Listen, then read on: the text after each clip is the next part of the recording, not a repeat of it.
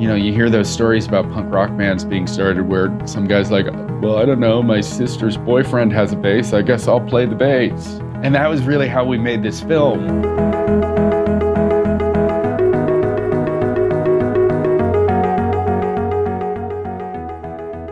Hello, and welcome to Playback. I'm Joey, and I'm your host.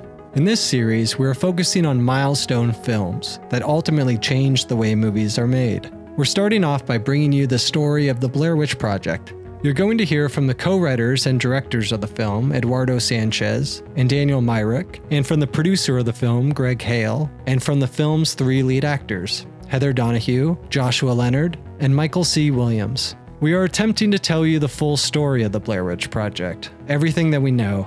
We've divided this story up into four different episodes pre production, production, the premiere, and the promotion. We covered pre production in episode 1, and now we bring you episode 2, which covers the entire production process and all the innovative techniques that were used to achieve the specific look, design, feel, and tone that the Blair Witch Project is so well known for. And you're going to hear from the actors themselves what it was like to be stuck out in the woods performing and shooting a movie that they had no roadmap to follow for how to make. Here is our second episode on the Blair Witch Project, the production.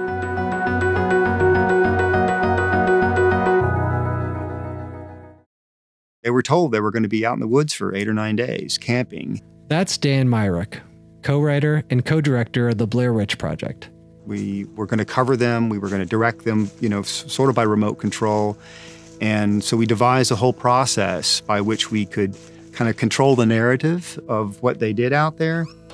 We uh, bought these goggles to protect our uh, eyes at night.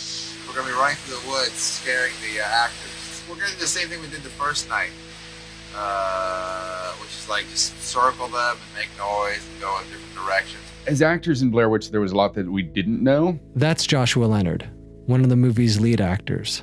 I never saw a script. We knew it was going to be improvised. We knew that we would kind of get information as we needed it and, and not before. And that we would never really get the full scope of the arc of the film because they wanted us reacting naturally to what was actually happening. When they sent us in the woods, we knew that we would have no contact with them unless we absolutely needed to over walkie talkie. That's Michael C. Williams, one of the movie's lead actors. We knew that they were shadowing us throughout the woods, and we were set up with a GPS with different waypoints plugged into it. You know, GPS before everybody had it in their cars and stuff. It was like a, a device from the military because Greg Hale, one of the producers, was ex military. While today's GPS serves users from all walks of life, it was originally conceived by and developed for the United States military.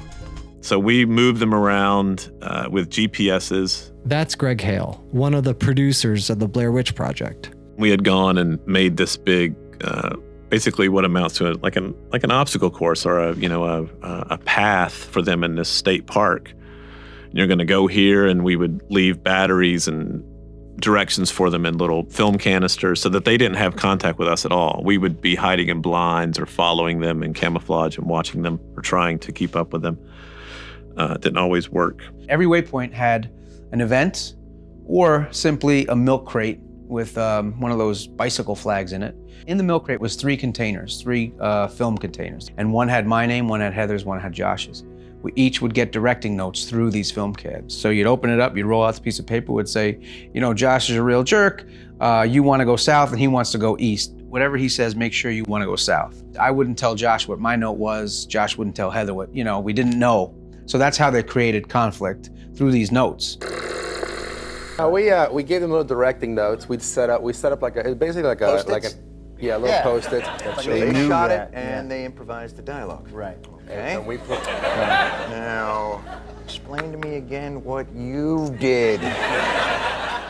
The way they directed the film was we would leave the day's tapes in those uh, milk crates, and they would leave empty tapes. So we'd swap the tapes. So they would go home overnight and watch what we'd done all day and see what the tension was, what the relationships were between the actors, and kind of write those new notes based on where our relationships were. So they had to kind of direct overnight based on what we were doing during the day. It was really ingenious the way they kind of set the whole thing up. Nothing had really been set up this way. I was really excited about how they were going to do it because it meant that It was just the three of us actors pretty much making the movie. That's Heather Donahue, one of the movie's lead actors. We were able to improvise, we were able to shoot it, we were able to take a break and then be like, hey guys, let's shoot a scene. And then we would. It was extreme verisimilitude, as close to reality as as they could set up. Now at the same time we get asked a lot, were you really scared? Were you know, did you really believe this was happening? To which I say, you know, we're not psychotic. Like we did understand on some level, we understood that we were making a movie. You know, when we'd hear screams at night, we knew that that's what the directors were doing. Hello? Hello? One of them could have possibly been an owl, but the other one was like a cackling. If I heard a cackling, I would have shit in my pants. We would disrupt their sleep at night. We made sure that they never slept all the way through the night. We would come and shake the tent or make noises and make them get out and, and film or whatever. So that by the end, you know, they were about as raw as, as you could hope to make an actor. Basically just terrorize them. And we played the Blair Witch. Wake them up like at 3 o'clock in the morning. Beat them relentlessly. Yeah. Like really good. Set So this on is fire. basically a fraternity hazing set to film. This is yeah. With video cameras, Right. yeah. We're gonna wake you up in the middle of the night every night, no matter what. If you're scared or not, doesn't matter. And you weren't, because you'd wake up and you were exhausted and you'd say to yourself, geez, it's just Ed and Dan and Greg running around the woods like a couple lunatics. But no, I gotta get up and I gotta be scared and I gotta run through the woods. So so it was, it was draining. It was physically draining. You're cranky, you're tired, you're raw, you haven't showered, you haven't brushed your teeth. I mean, it was like, ugh, you know? So the only way that that kind of filmmaking works is if you actually go for it and do it. It helped us make that extra jump that when you're making a more traditional film, you're with your scene partner, you're acting within a set of given circumstances, but directly, you know, five feet behind your scene partner's face is is a big crew of people and you know, there's a craft service table over there, and you know, there's a director shaking his head or nodding his head, depending on how good you're doing over there. There's a guy fucking with lights. It's um, and in this scenario, there was no crew that we saw. They were all working behind the scenes to create environments for us to react to. When we wanted to make up a scene that wasn't part of the outline, we just did it. When Mike invented that scene about losing the map, that was all his invention because he just wanted a big scene. And he felt like, as the sound guy, he was never going to get a big scene, so he made his own big scene. You're a fucking asshole! And if we wasn't doing shit all day! If we get hurt or if we die out here, it's your fucking fault! kick the map into the creek. Nobody notices. They're arguing over the map.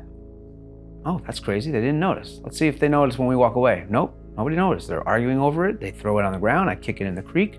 Nothing happens. We leave. I say, I got a piece of information that they don't know. I hold on to it for a day and a half. And I think I'm gonna, when they're really angry, I'm gonna pull out the information. I'm gonna say, guess what I did? I kicked the map into the creek. Ha. And it's gonna be this awesome dramatic thing. But it doesn't happen that way. Heather's foot gets wet in the creek and I start laughing because it's hilarious because she's pissed off and I'm laughing, I'm laughing. And all of a sudden I think, this is the time I'm gonna say, guess what I did? I kicked the. I kicked that fucking map into the creek yesterday. it was useless. And I knew it would piss them off, and it did. And I got a real reaction from them. But because I was laughing, made them even more upset. It was hard to muster fear in the scene where Josh's stuff gets all um, slimed. What the fuck was this blue jelly shit all over my shit? Let's go. Because that was just uh, just a ton of KY jelly. so we actually had a very good time kind of playing that and like smearing it all over each other. So then we kind of had to get back to business. And then we did a take where it was all very like, oh my god, the witch lubed your back. Are you not scared enough? No, but why you? Put the camera down. This is not funny. Coming. Do I look like I'm laughing at all? No, but you're going around doing your documentary thing, man. You're still doing your fucking thing. Don't fuck it! And turn the goddamn thing off! Everybody thinks we weren't acting. Everybody thinks, oh, Mike, Heather, and Josh got thrown into the woods, didn't know where they were going, didn't know what was happening, were led around, had no idea, and were scared out of their minds. It's not true.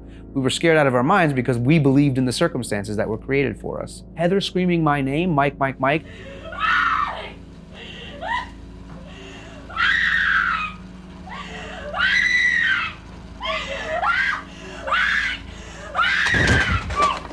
That is like one of the most, to me, the most iconic shrieking screams in film history. That's Heather. She was freaking brilliant, but everybody just thinks, oh, well, she was, you know, she was scared, so she was being a bitch and all this stuff. A lot of women are afraid to be annoying as shit. And that was never a fear of mine. I was actually totally okay with that because to have to keep shooting no matter what, to step into that character, you're you're gonna like that's not gonna be a very popular woman. Period. We walked south all day, okay? We walked south all fucking day. I don't know how we ended up here. I will say easily that she carries the movie. I mean, without Heather Donahue, the movie, it, it isn't what it is. You gotta think about a woman who has to be that assertive and aggressive with two guys in the woods the whole time and be relentless. That's hard to do. And she was relentless. I thought it was pretty bold of them to actually cast a woman in that role. And so I felt almost an extra responsibility to step into that as authentically and honestly as I as I could have. I am so, so sorry for everything that has happened. Because, in spite of what Mike says now, it is my fault. Heather's confessional. Um, that was a huge surprise for us. Not that we didn't think Heather could pull it off. It, we just didn't know it was going to be as impactful and poignant as it was at the time. We knew at that time in the story we wanted her to have sort of this reconciliation and coming to terms with what she's led these poor guys into and herself into and what and, and kind of acknowledging responsibility. So we just told Heather to go off and kind of have that moment to herself and and uh, just to make sure you turn the camera on yourself and say this is like your your your message to your family, right? Your last message to your family. What would you say? And and she just went there. She just you know went to that emotional place that you don't get to see very often on film. And it's all because of me that we're here now. Hungry and cold. I love you, Mom. One of the things Ed and I struggled with, and we didn't have an ending figured out until like three days before we started shooting. It's like, how are we going to resolve this thing we've created? We've kind of backed ourselves in this corner because your natural propensity, I think, as a filmmaker and storyteller is to show the monster at the end, right? That's what you've always seen, but we want to keep it real. We don't want to show this witch in a costume or, you know, whatever. So the last note for me for the filming, and I know it's the last note because I know the next day we're supposed to leave for New York. I open up the thing and it says, Mike, tonight you'll hear a noise. Follow it all the way up until you can't get any further. Wait for Heather to catch up to you, and then leave her behind and run down as fast as you can.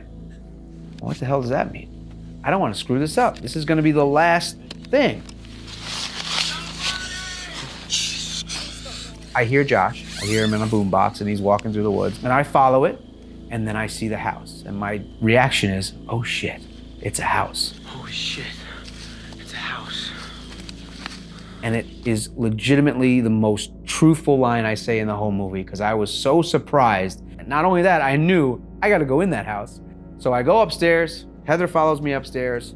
I wait for her to get there and I run away from her as fast as I can. And she is screaming my name, and it's dark in that house, and I run all the way down two flights of stairs into that creepy basement, and I just feel, Phoom!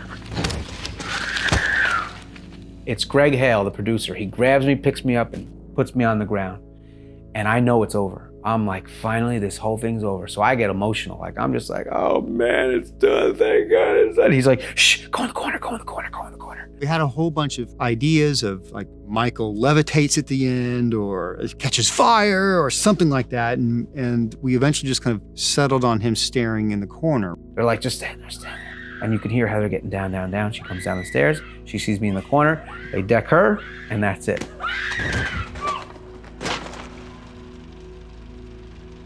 You may not know what's happening or why it's happening, but if it's operating on an emotional level, if it's scaring you, then you've done your job.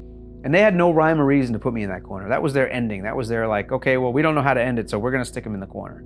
And then later on, they added a scene, and the scene is in the middle of the movie, there's an interview with a man on the street who says, the witch. Took the kids down in the basement by twos, and he made one face into the corner, Really? and then he would kill the other one. And then when he was done with that, he'd grab the one out of the corner and kill that one too.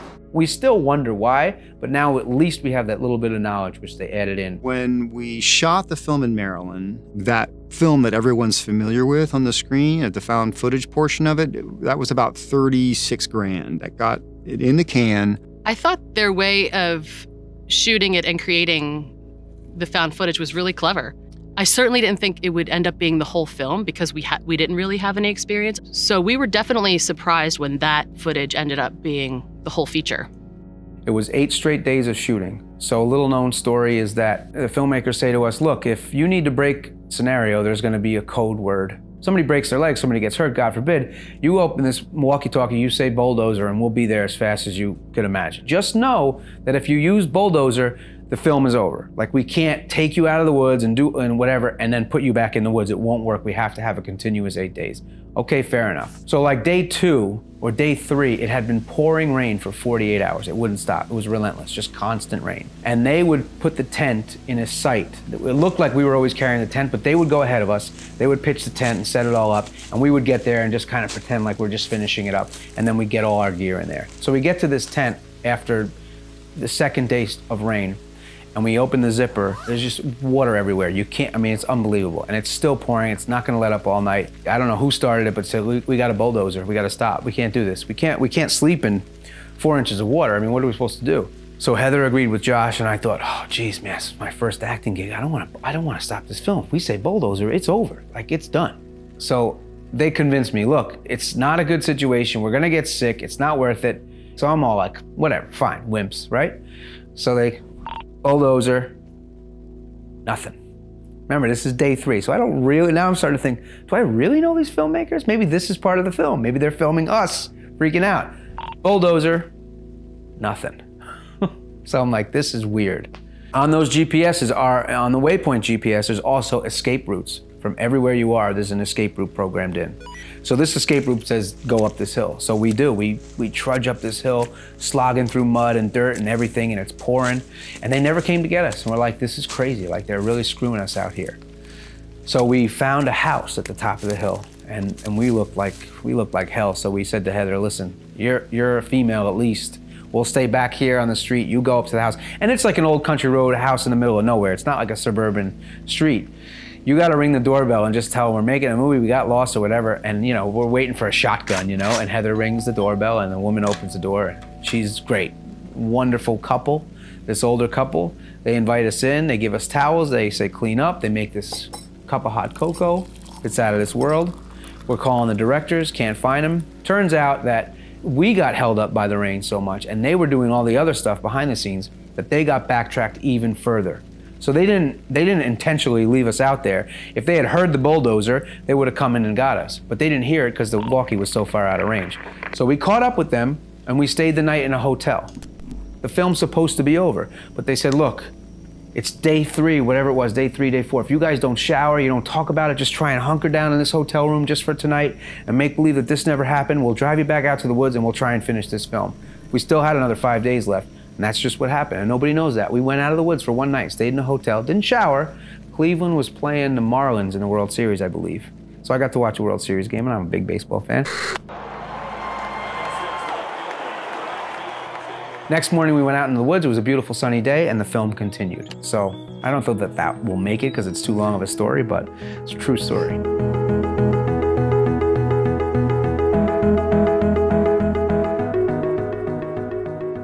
Thank you so much for listening to Playback, the Blair Witch Project story. We are at the Academy on Twitter, Instagram, and Facebook. Up next, episode three, the premiere. When the first screening was over at the Egyptian, I thought, well, that went that went well, but it didn't feel like a home run or anything. We definitely heard that some people were saying kind of negative stuff about the movie. This series was produced by the Academy of Motion Picture Arts and Sciences.